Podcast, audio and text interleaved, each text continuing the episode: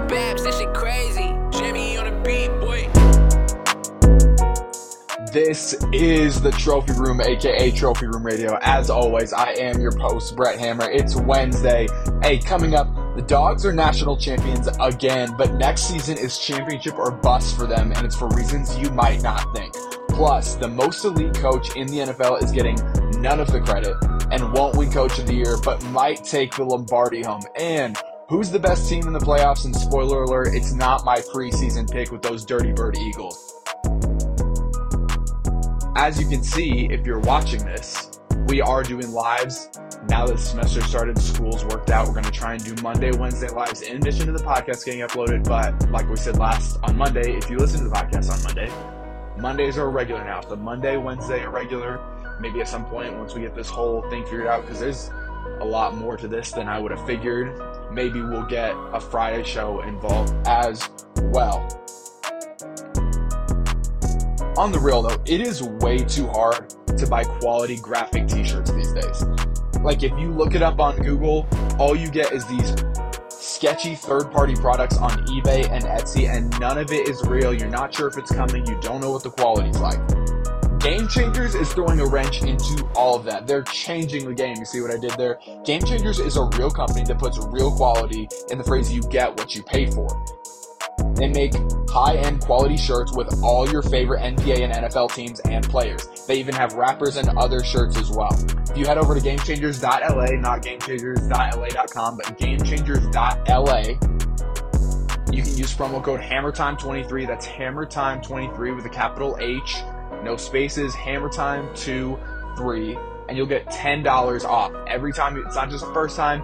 Anytime you want to go there and order a new dope graphic tee, you will get one with Game Changers GameChangers.la promo code H Hammer Time 23 And also, if you have any issues, this isn't even part of the ad read, but their customer service is absolutely incredible. So I'm wearing the Calvin Johnson shirt right now. It has Calvin Johnson on the back as well. I love this one. I have a Jalen Hurts shirt. Their customer service is incredible, which is why it's worth it to pay a little bit more. Because yeah, it's it's an expensive shirt, but it's so high quality. And like even for Christmas, I accidentally ordered the wrong shirt, and like that night, I realized and said, "Hey, do you guys think that you could?" Um, this was a week before Christmas. I said, "Hey, do you guys think you could uh, switch the shirts out for me?" And the ones I wanted to switch out was a little bit more expensive. They didn't make me pay to change, and they expedited the shipping so they'd make sure it would got, get there for Christmas. GameChangers.la, incredible customer service, incredible quality. Like I'm not gassing them up. I sought them out because I loved their products so much. I said, please, can I do a partnership with you guys? They're incredible. So go to GameChangers.la, buy a shirt, use promo code HammerTime23. Incredible. Speaking of incredible products, as you know, we are sponsored by the good people over at Gym Candy Gummies. Go to gymcandygummies.com as well as their Instagram and TikTok at Gym and Candy Gummies. Go test out the product that is revolutionizing the free workout market. Also, go give me a follow on Instagram and TikTok if you're not already at B Hammer Time. If you're just listening to this podcast, go to at B Hammer Time. Letter B, Hammer Time with two E's at the end instead of just one. Because I would love to hear from y'all. If you guys have anything that you'd like to rip me a new one about, about how wrong I am, I would love that as well. Okay, shout outs. Nike Tech Fleece people, look, it is expensive. I will not lie to you, Nike Tech Fleece. If you know what I'm talking about, you know what I'm talking about. I'm wearing the full gray, full zip up with the pants today. I know it's expensive, but it's hundred percent worth it. So go get go get yourself some Nike Tech Fleece. Treat yourself a little bit. And then yeah, other shout out just Game Changers at LA. So happy to be able to partner with them. They make incredible products. This shirt is like it's incredibly high quality. It's super dope. I was missing Calvin Johnson before Christmas. I was like, dang it, I miss when CJ81 was in the league, just tearing people up, going triple coverage, just mothing people. And I miss him. And I said, I want to get a quality Calvin Johnson shirt. And I was looking, I was looking, I was looking. And you know how sometimes you'll be on TikTok or Instagram and you see an ad? And all of these things seem like scams, right? So I looked into it. I went to GameChangers.la because it looked really cool. Their marketing was really good. and uh, I was definitely nervous when I ordered from them because you never know what you're gonna get when you order from a TikTok or Instagram ad. And I was more than happy with what I got back from it. So, GameChangers.la promo code HammerTime23 with a capital H. If you have any issues with it, reach out to me. We'll get that all taken care of. Yes, it's expensive, but yes, it's worth it. Okay? So here's the deal, people. We have NFL playoffs starting on Saturday. We got wild card this weekend. We got divisional next weekend. We just had a less than overwhelming national championship. We have a lot to look forward to in these playoffs because I do think every single one of these games is going to be close for the most part. And we're going to get, I'm going to break all the matchups down for you. But before we do that, because we're going to get to that, I'm so excited about the playoffs. Y'all have no idea.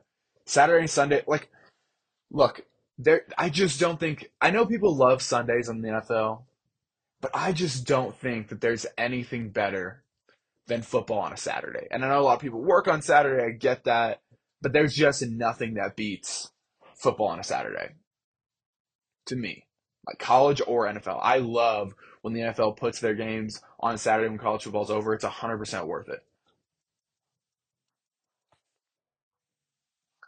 So we got football on Saturdays, people. But before we get into that, we got to get into my dogs. Go dogs, people. Like just just get down on your knees and just say go dogs. Just give a big thank you to the man upstairs. Just go dogs. On the real though, I, I think we have a couple things to get in here. The only one of which that has to actually do with the national championship is this actually came out after the national championship. And if you don't know what I'm talking about, go ahead and look it up. Definitely uh NSFW or whatever it is. So Kirby Smart's pregame hype speech got leaked. And if you want an instant 30 second shot of adrenaline to run through a brick wall, go listen to that boy. Because Kirby Smart was not messing around when he came to play against TCU. And if you go and listen to that speech and then you look at the score, you say, oh, yeah, that makes sense. So here's where TCU got a raw deal. You have to understand, and I, and I do think there are a lot of there are a lot of sports fans that can understand what I'm talking about. But I think sometimes the worst thing in the world you can do is be perennially perennially number two because you're always being told you're great, just not good enough. And for the last 20 years, Georgia has been sitting on their knees, looking up and just praising Alabama because that's the only choice that they've had. And every single time they thought they could squeeze that out against Alabama, they never could. And every single time they got so close, just the tiniest bit of we almost have Alabama where we want to, and then they lost it. And there comes so much suppression and pushing down that it's like a spring. You just get so tight, and Georgia got so tight. Kirby Smart got so wound up. And they had the defense last year. They didn't even have the defense this year. Like, let's be honest. They gave up a lot of points. They gave points to Kent State. They gave points to Missouri but they said we're going to f around and win this thing anyway. Stetson Bennett said, uh, he said we kept trying to play games in hopes that we'd find someone good enough to play us, and we just couldn't, so we just ended the season. And I think that's an accurate way of looking at it. But TCU got the brunt of it because Georgia's been being told by Alabama, "You're nowhere near us." For 20 years, everyone's saying we want Alabama, we want Bama. Nobody's saying we want Georgia. And Kirby Smart had to sit there in the enemy's foxhole over at Alabama while he was a Georgia alum, just beating down on his alma mater. And for everyone to say this whole season, oh well, well Georgia gave up points to Mizzou, so they're not that good. Georgia gave up points to Kent State, so they're not that good. Uh, yeah, definitely no way Georgia could beat Tennessee because they're just not that good. Every single step of the way, Georgia was told they're not that good. And Kirby Smart said, buck that. And I feel bad for TCU. But there is a changing of the guard. The colors have shifted. Those signs that we used to see in the stands that were so classic and so iconic and used to piss me off so much, the we want Bama signs, those are gone. Because I do think Bama is still probably the second or third best team, probably the second best team in all of college football. But I just feel like there's some spirit of a stranglehold that has shifted to now Georgia wears the crown. And like obviously they wear the crown because they won the Natty, but even more than that, they wear the mantra and the mantle of the national championship comes through us. And Georgia been disrespected for so long to the point where Kirby Smart was fed up with it. And that's why you saw in the third quarter, Georgia was blitzing when they were up by 50 points. They're bringing the house against Max Duggan. I feel bad for TCU, but TCU, unfortunately, got the brunt of Georgia being told they were overrated for the last two years. I do want to give TCU credit, though, because there's a lot of people looking at this game saying, this is so dumb. The committee is so stupid. We shouldn't have done this. We shouldn't have done this. And my question to you is if you don't want TCU, well, here's the first thing. Look, people are wrong sometimes. That's just a fact of the world. People are wrong. We get it wrong. We all make mistakes. It's not possible to pick the perfect playoff. There was a season Alabama didn't even play for a conference championship. They got in. Didn't even play for a conference championship in 2017. Won the Natty. You can't guarantee who will be great in a matchup and who will not. There's no guarantees. You can predict, but there's no guarantees. And I hate when people say, oh, well, TCU never should have been there in the first place because they're not an SEC team. Look, nobody is more of an SEC homer than I am. But at some point, we can't just say, oh, well, you have the number two recruiting class from last year, so you get to be in the playoffs. The games have to mean something. I get that the average, the mediocre team in the SEC would absolutely rip the mediocre team or maybe one of the top tier teams in the Pac 12 or Big 12. But that's not how the world works. Your games have to matter. And TCU did absolutely everything that was asked for them other than lose a conference championship. But before that, they did absolutely everything. So to hold TCU back from the national championship, look, they went out and beat Michigan, who this is why college football doesn't make any sense, and that's why it's incredible. Because guess what? They went out and put up a 50 piece on Michigan. They dominated Michigan. Michigan dominated Ohio State. Ohio State, for all intents and purposes, dominated Georgia. You're right, Jackson. Pac 12 Conference of champ- Champions. Yeah. Pac 12's a joke. TCU could have run amok on the Pac 12. Let's be honest about that. But the point I'm making to you is that there's no guarantee. It's not like if you beat someone that you are automatically better than every team that that team beat. Ohio State dominated Georgia. Michigan dominated Ohio State, TCU dominated Michigan, and Georgia dominated uh, Michigan or Georgia dominated TCU. That's just how the cycle of these things work. TCU did everything that was asked of them, and the games have to matter, and they do.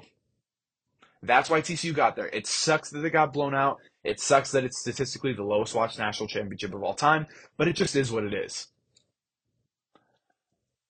But this just goes to show we need a 12 team playoff. I don't understand the people.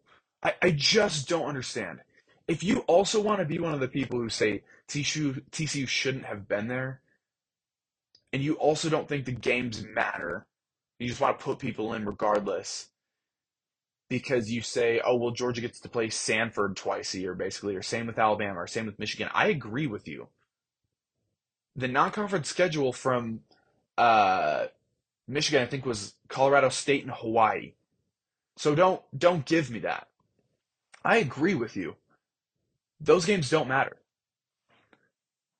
And you're upset that TCU didn't have the gall to take it on in the Natty. Put in more games that matter. Scrap these cheeks games. Let's open it up because you and I both know in the NFL playoffs, in the NFL, where if you're the best team, you usually win. Even in the NFL, there's upsets. You can't just go chalk all the way because that many consecutive tough games are near impossible to win unless you are the best of the best. Because I'd be willing to bet if Georgia had to play Ohio State the first round and then they had to play another tough game, I hate to say that, but they had to play Alabama the second round, Georgia probably probably loses or at least plays another close game. It's just so hard to win that many consecutive games in a row. And the point I want to add to that is that's why I said in the tease at the beginning, this whole Georgia back to back, if they want to go for a three-peat, they have to do it this year.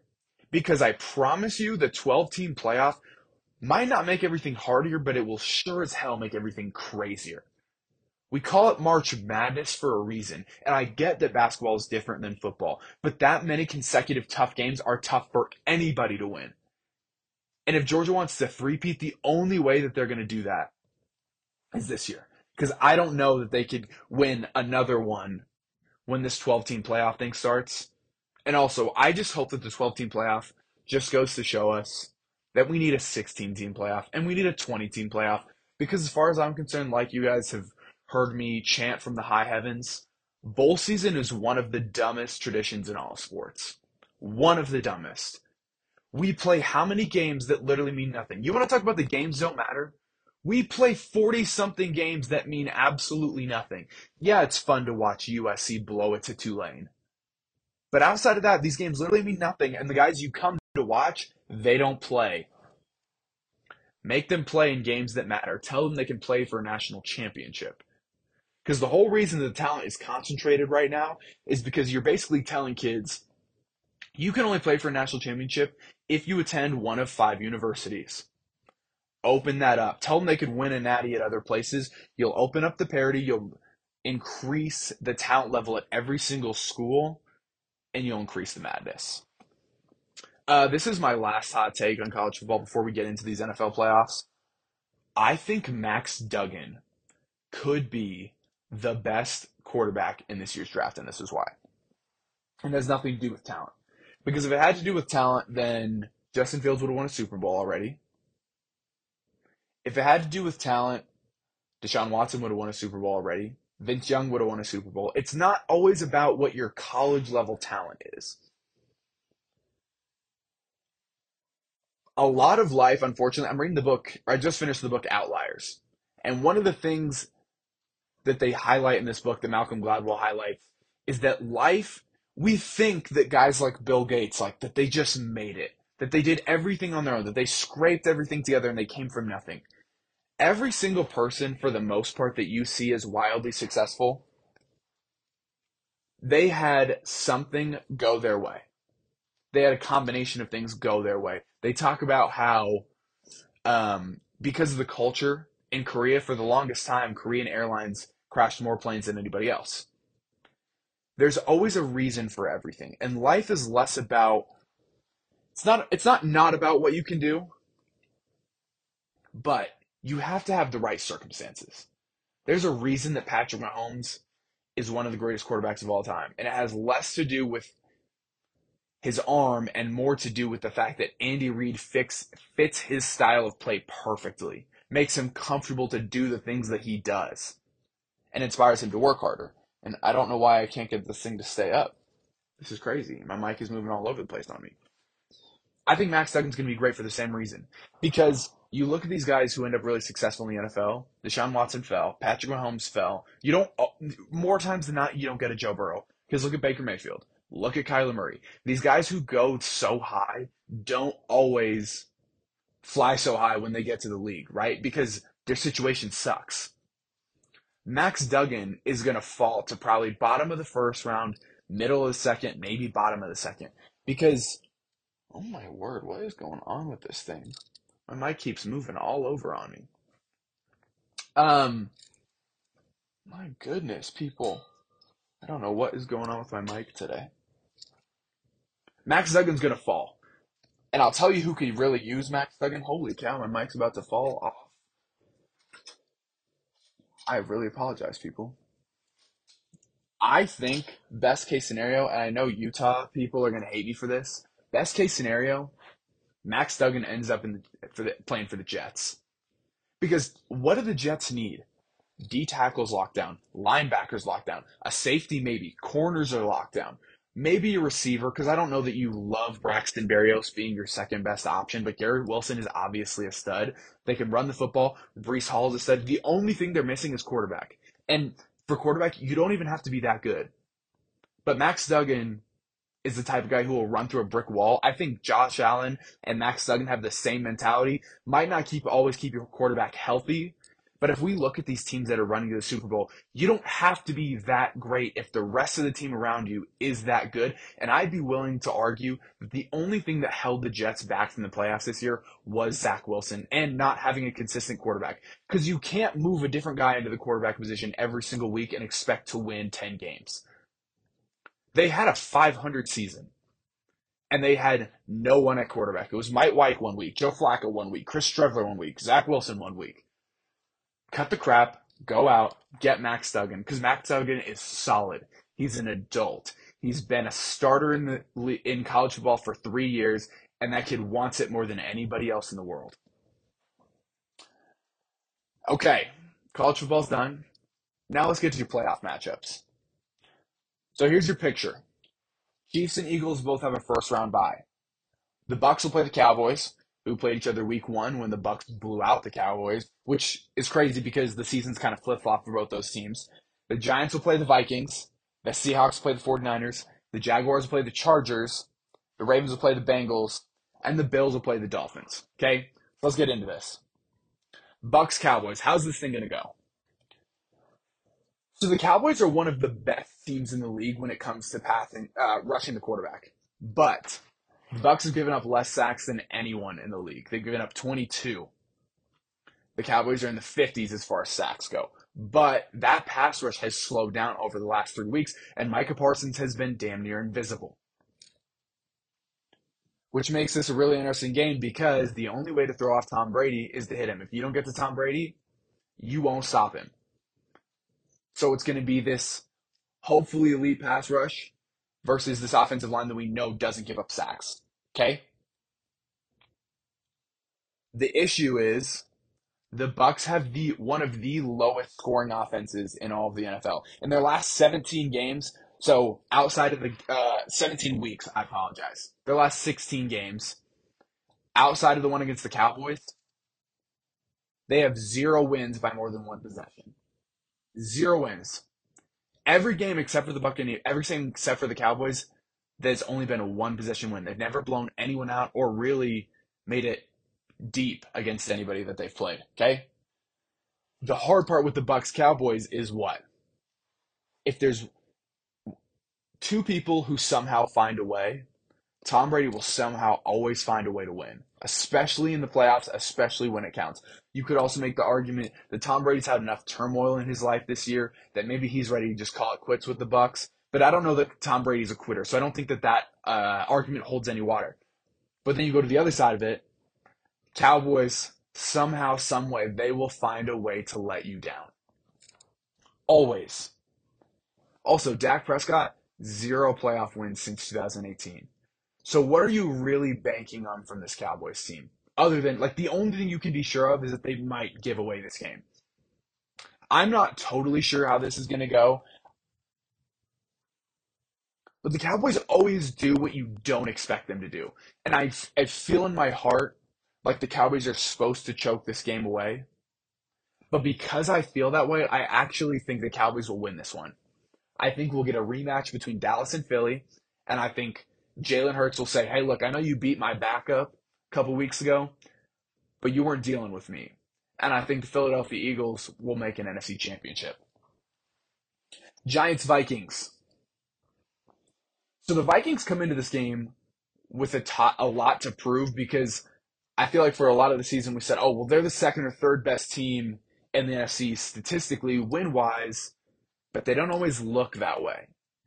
I feel like a lot of people don't respect them. People still don't respect Kirk Cousins, even though he's fourth in the NFL in pass yards. And I get that he has Justin Jefferson. But if you want to look at these the Giants and the Vikings, they're very similar football teams, outside of the fact that of every team in the playoffs, the Giants are one of the worst in terms of total offense and scoring.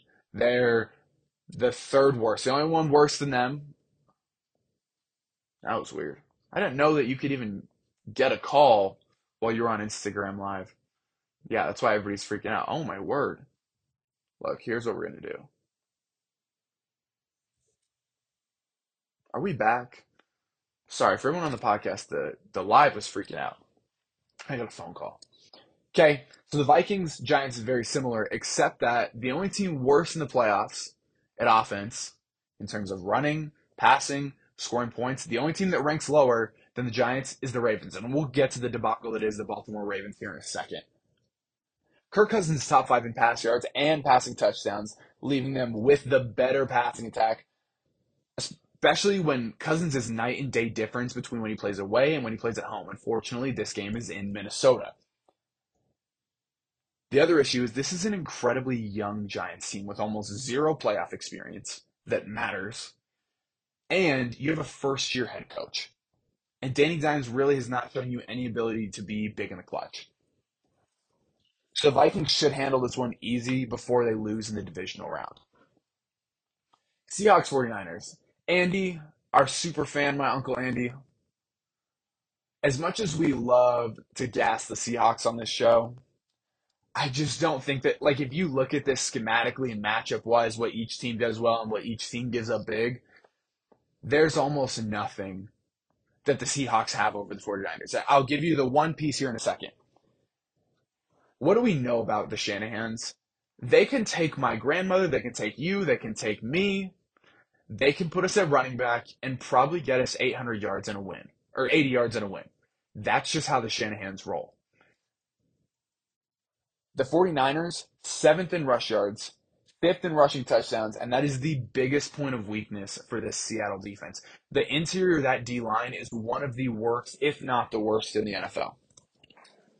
So odds are the 49ers are going to run away with this. Also, Jimmy G news. Jimmy G likely won't be back. There was speculation he could be back for the playoffs. Likely Jimmy G will not be back unless they make it to the AFC NFC Championship. Because right now he's just putting pressure on that foot. So we still got two or three more weeks before Jimmy G is going to be a full go. That being said, rookie quarterbacks in their first start in the NFL as injury replacements are four and eight in the playoffs since 1976. So that being said, if the Seahawks can get pressure and they're ninth best in the league in sacks right now, they could rock Mr. Irrelevant. I don't know if that happens because Kyle Shanahan makes everybody's job really easy. He knows what everybody does well and allows them to maximize on that. But this could be the unfolding of Brock Purdy. We saw with Cooper Rush. Cooper Rush was lighting it up for four or five weeks, eventually came apart.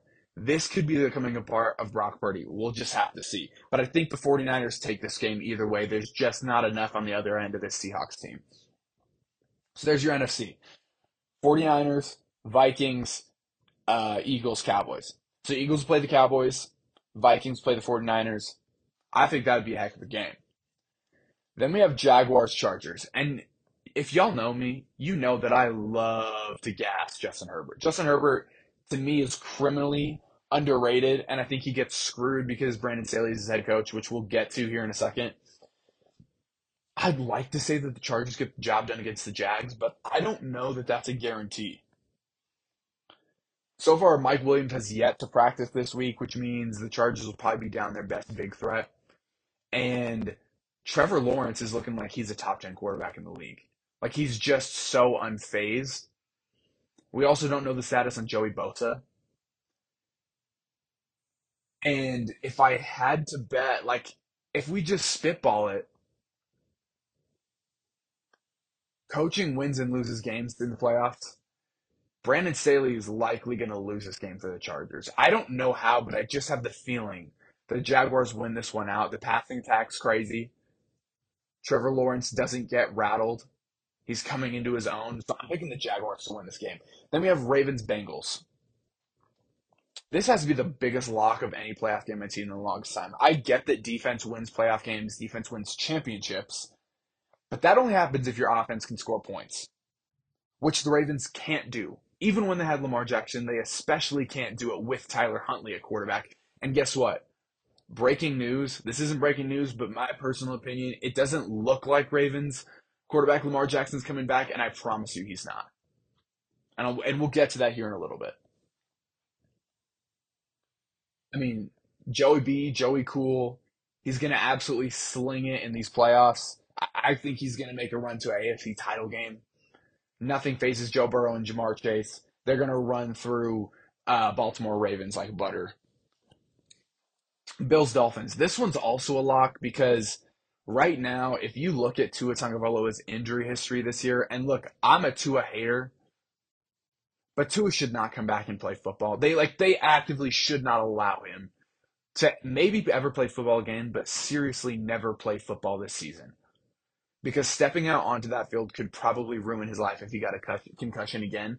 And you know how angry the Bills are going to be, and we just don't need any kind of medical repeat like what we saw with Damar Hamlin. It's not worth it to put uh, Tua Tagovailoa out on that field. And if that's the case,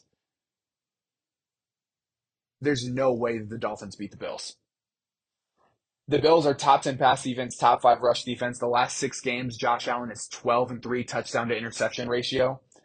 And they haven't lost a game since that thriller in Minnesota. I know everyone to fall off of the Bills after they lost back to back between Minnesota Vikings and the Jets. But to be honest, those are two of the best teams in the league. One of them, maybe a top three defense in the league, and one of the best offenses in the league. And yeah, Josh Allen was struggling, but since then, he's cleaned it all up. And on top of that, they have incredible motivation. Unfortunate at the cost, but they do have incredible motivation coming from Damar Hamlin. More Damar Hamlin got news coming out every single day. We got some more today. Um, so yeah, there's your playoffs. So you're gonna have Bills, Ravens, or sorry, Bills, Bengals, Jaguars, and then Chiefs. So the Chiefs will play the Jaguars. The Bengals will play the Bills. So we get a repeat it's going to be so fun. I'm so excited for the playoffs, so I cannot wait for Saturday. Let's go here, though. Lamar needs to walk away from the Ravens.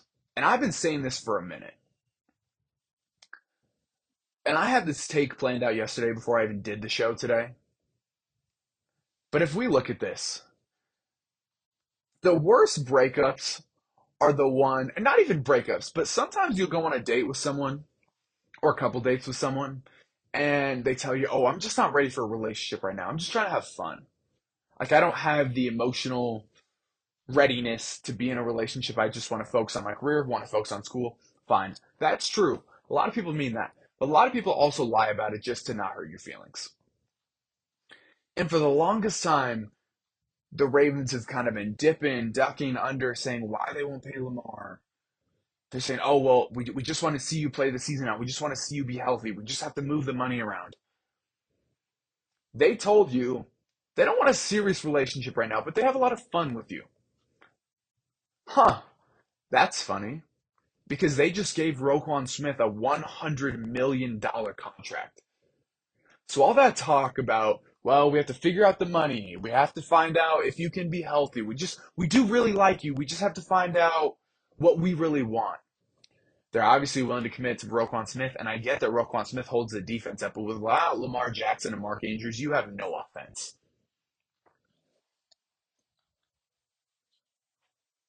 And what I mean to say in all this, this is less of a take about Lamar Jackson, more of a take about the Ravens, and funny enough about the Titans. The Ravens are number seven in attempts, rush attempts, and number two in rush yards. They have the ninth worst scoring offense. They're the third lowest in pass yards, even though they're fifth in attempts. Fifth lowest in attempts. If you look at the way the NFL is designed, the NFL is not designed for you to pass the foot or to you to run the football. And nearly every statistical category that you look at run, rushing the football, they're right next to the Titans.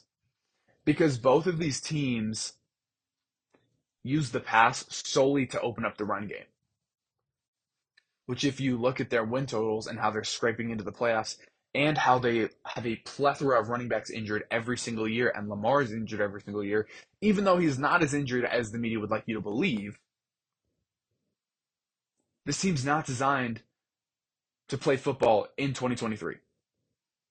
That's why they're right next to the Titans in every statistical category. They just lucked out a little bit because they actually have a quarterback. A quarterback who runs the football. The weird thing about the Titans is they basically only have 10 guys on offense because while Ryan Tannehill is athletic, he's not Lamar Jackson. And if it was so easy to rush like Josh Allen, then why doesn't everybody do it? The Bills are a perfect example. I bet you didn't know. The Bills are top five in yards, rush yards, top five in yards per carry.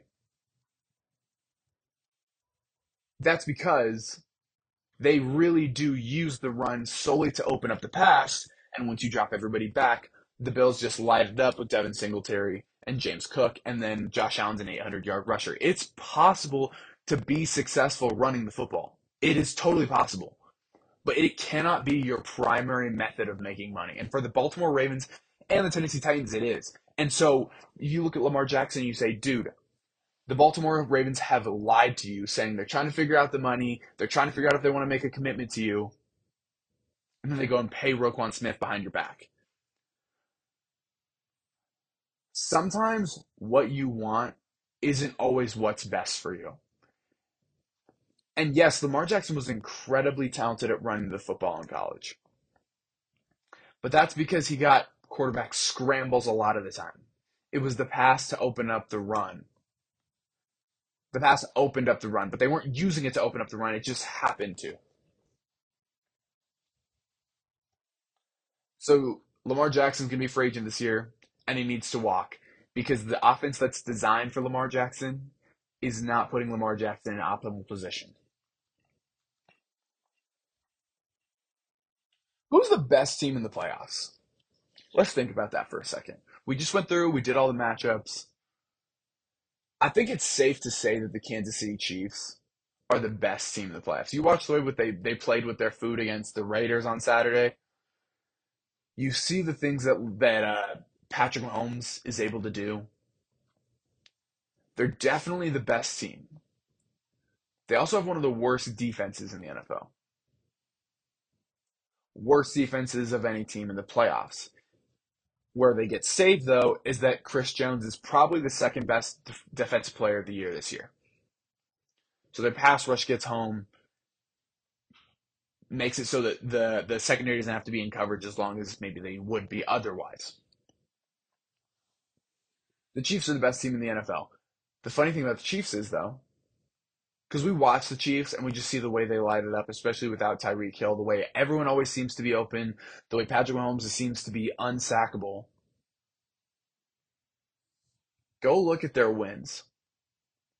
They don't blow that many teams out, and they give up a lot of points. They struggled with the Broncos this year, a, a Broncos team that pretty much everyone beat. They struggled with them. So the Chiefs are the best team in the playoffs.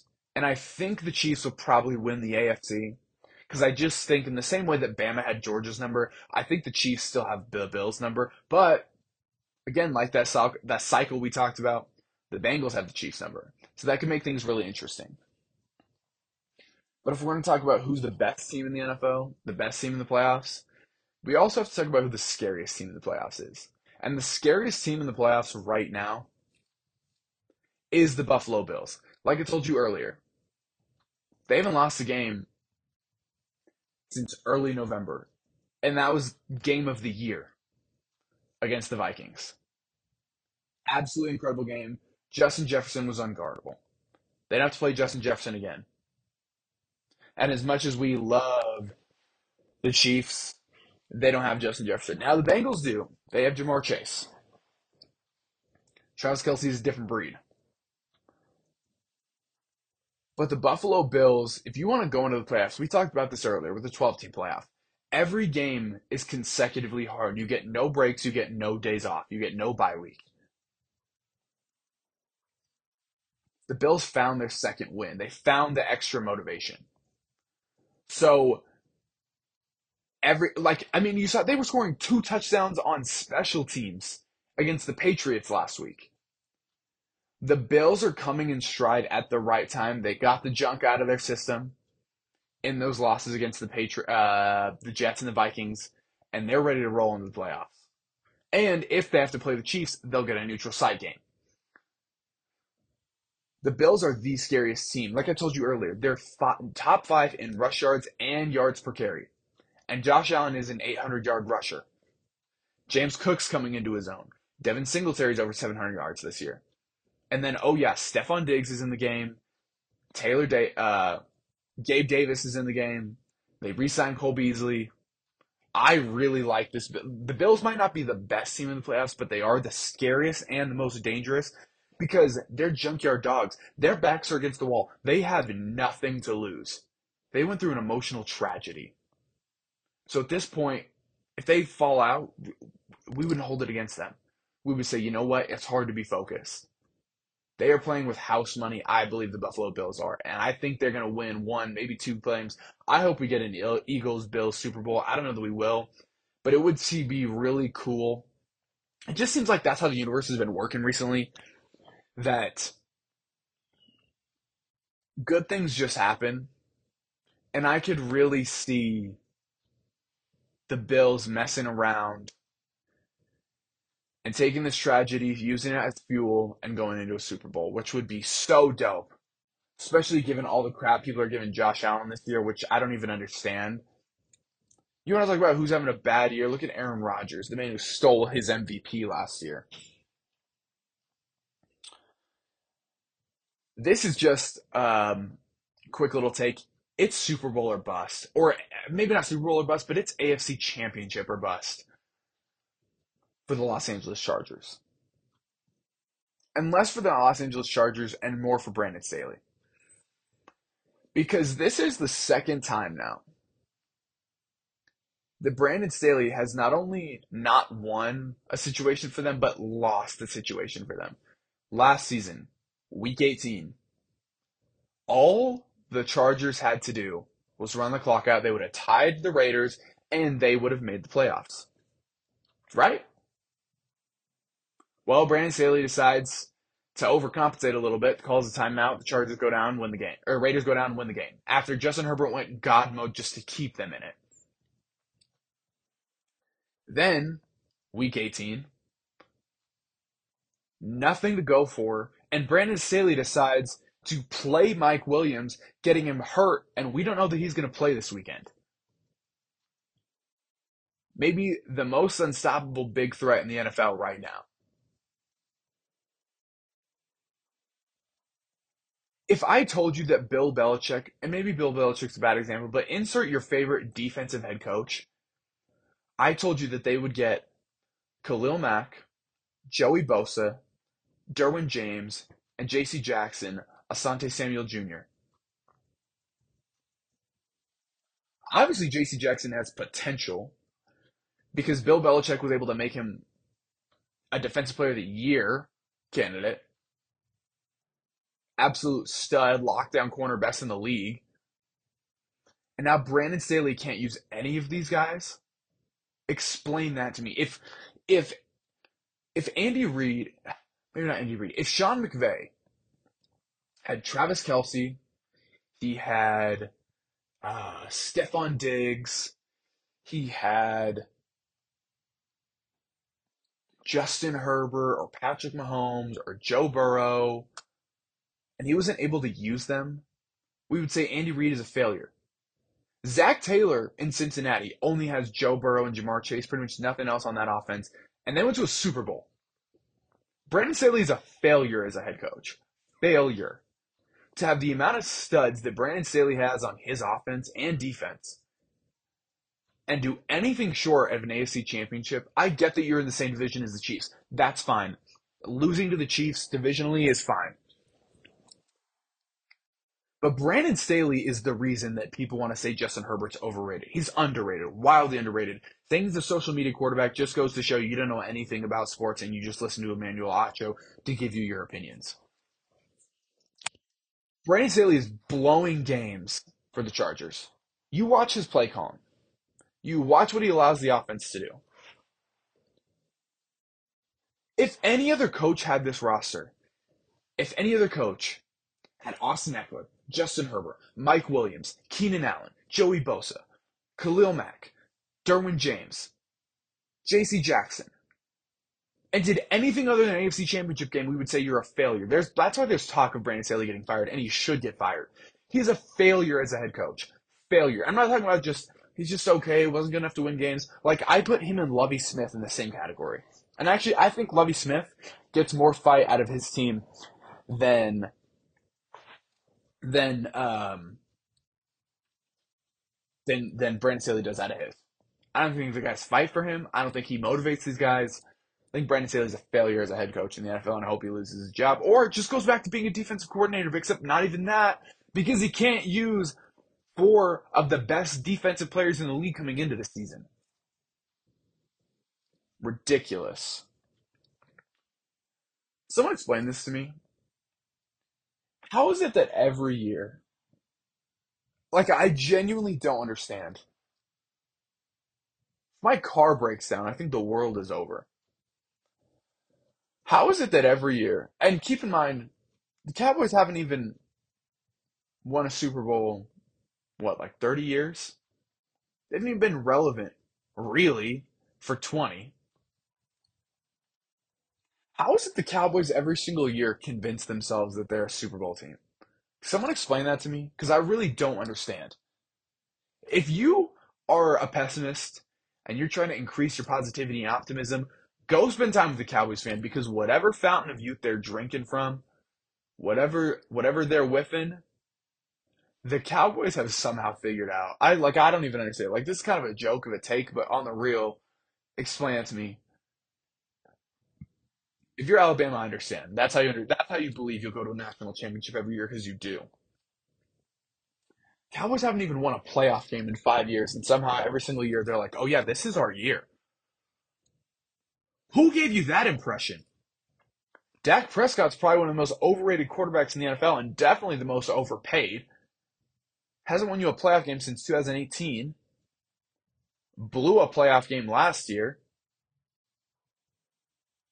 Explain to me what Cowboys fans see every year, or is it just a is it just a mirage that makes you feel better because you know that your team actually sucks deep down, and therefore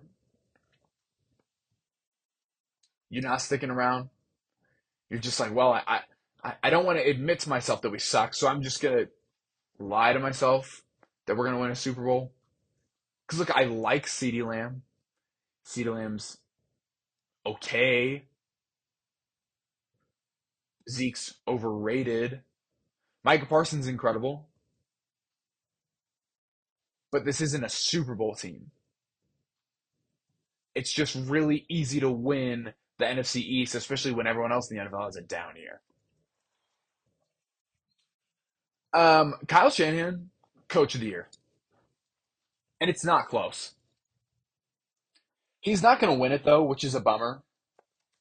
But if I told you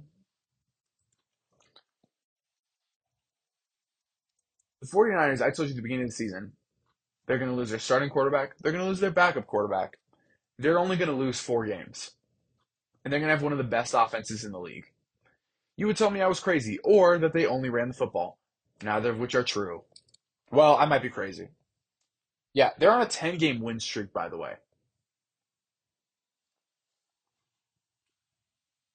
And they're 8 and 1 at home. They've lost one game at home this season. Granted, their division's really easy, but still, if I told you the Buccaneers or the Eagles or the Vikings I said, you're going to be in your third string quarterback, and you're going to be the second best team in your conference, maybe the third best team in the entire league. You'd say, no way. That's how good Kyle Shanahan is. Kyle Shanahan takes guys like Jeff Wilson, guys who sound like they are white, and makes them incredible thousand yard running backs. Kyle Shanahan can make anything work the most successful people in life, somehow, some way, there's a bunch of different ways you can do it.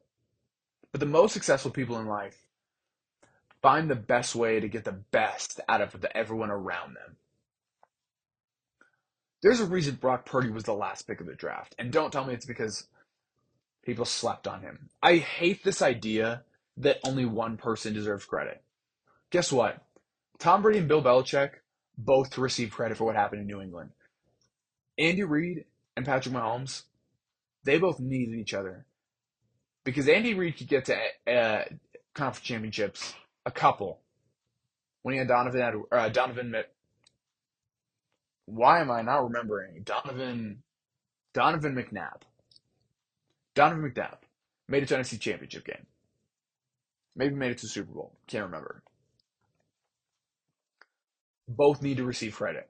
I'd be willing to argue that in this case, because people want always want to give the players credit. I'd be willing to argue in this situation that Kyle Shanahan deserves all the credit. I'm not even sold on Brock Purdy because I'll look at you and say, "Okay, Cooper Rush had a pretty similar stat line. Not to say that Brock Purdy's not good, because Brock Purdy's an adult and he's smart, which those two things will get you very far in the NFL. But let's not act like he's winning independently of having the best coach in the league. He's not going to win Coach of the Year because he has, oh my gosh, oh my gosh. Well,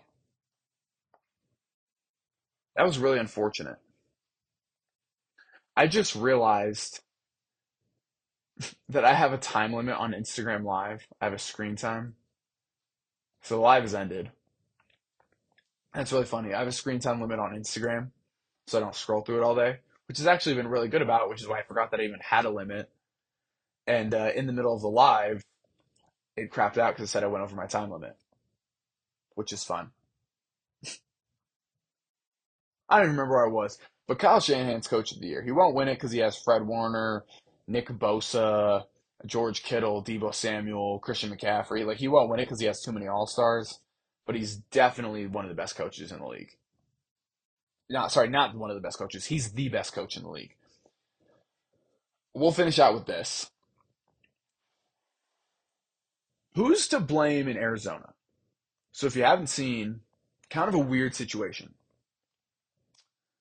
The Cardinals go ahead and sign Cliff Kingsbury to an extension. They also re signed Kyler Murray to make one of the highest paid quarterbacks in the NFL. And then they go ahead and fire Cliff Kingsbury. Which I can't say surprises me, but it it's disappointing because in terms of win loss, I don't know. I think it's definitely close on who's to blame. I don't think Cliff Kingsbury is that good of a coach. But I do think he tried really, really hard to work with Kyler. And when Kyler doesn't get what he wants, Kyler throws a tantrum. There's plenty of blame to go around. This team has, I've, I've, I don't remember a football team that has had zero identity. Like such a lack of identity than the San Francisco 49ers. But this has everything to do with money. And not necessarily money when you talk about Kyler's can- contract, even though it does, but more so tickets. Because unfortunately, head coach doesn't head coaches don't sell season tickets. Players who make highlights do. And Kyler Murray is one of those players. When they were 10 and 2 last season and he looked like the MVP, he was selling tickets he was making the Cardinals relevant. The issue is that because of Kyler's contract, they're going to be stuck in this purgatory. They're not going to be able to succeed. They're not going to be able to increase. Because they're not going to be able to pay anybody else. You're paying D Hop a lot. You're paying Kyler Murray a lot. JJ Watt doesn't even want to play here anymore. And besides that, who do you have? James Conner? Eh. You don't have a head coach anymore. And if this was just that Kyler Murray didn't like Cliff Kingsbury, that'd be one thing. But we keep talking about this. This is Kyler Murray's fault. He keeps throwing a tantrum anytime something doesn't go his way. You, I'm sure you guys have kids like this. It's not the situation. It's the person in the situation. Every single time, somehow Kyler Murray finds the way to make this everyone else's fault. Yells at the coach on the sidelines. He's up late playing Call of Duty the night before big games. This team has no identity, has no money, and it seems like no one big time wants to play here. They fired the right guy, to sell tickets. But until Kyler Murray, till his contract goes, till they get a better culture here, that's the other thing. Cliff Kingsbury was too young, I think, to set the culture that needed to be set. They didn't have enough adults in the locker room. Sean McVay was fine because you had enough adults in the locker room. And Sean McVay was great at managing those personalities. Cliff Kingsbury's too young. And therefore, till that culture changes, Cardinals aren't changing. Thank you guys so much for hanging out. If you were watching the live and you came here to finish up the rest of the show, I really appreciate it. That was dope. Thank you so much for being here. So excited for the NFL playoffs we got coming up this weekend. Enjoy. We'll be back on Monday. Again, go to gamechangers.la. Use promo code capital H Hammer Time 23, and we'll see you on Monday. Whoa.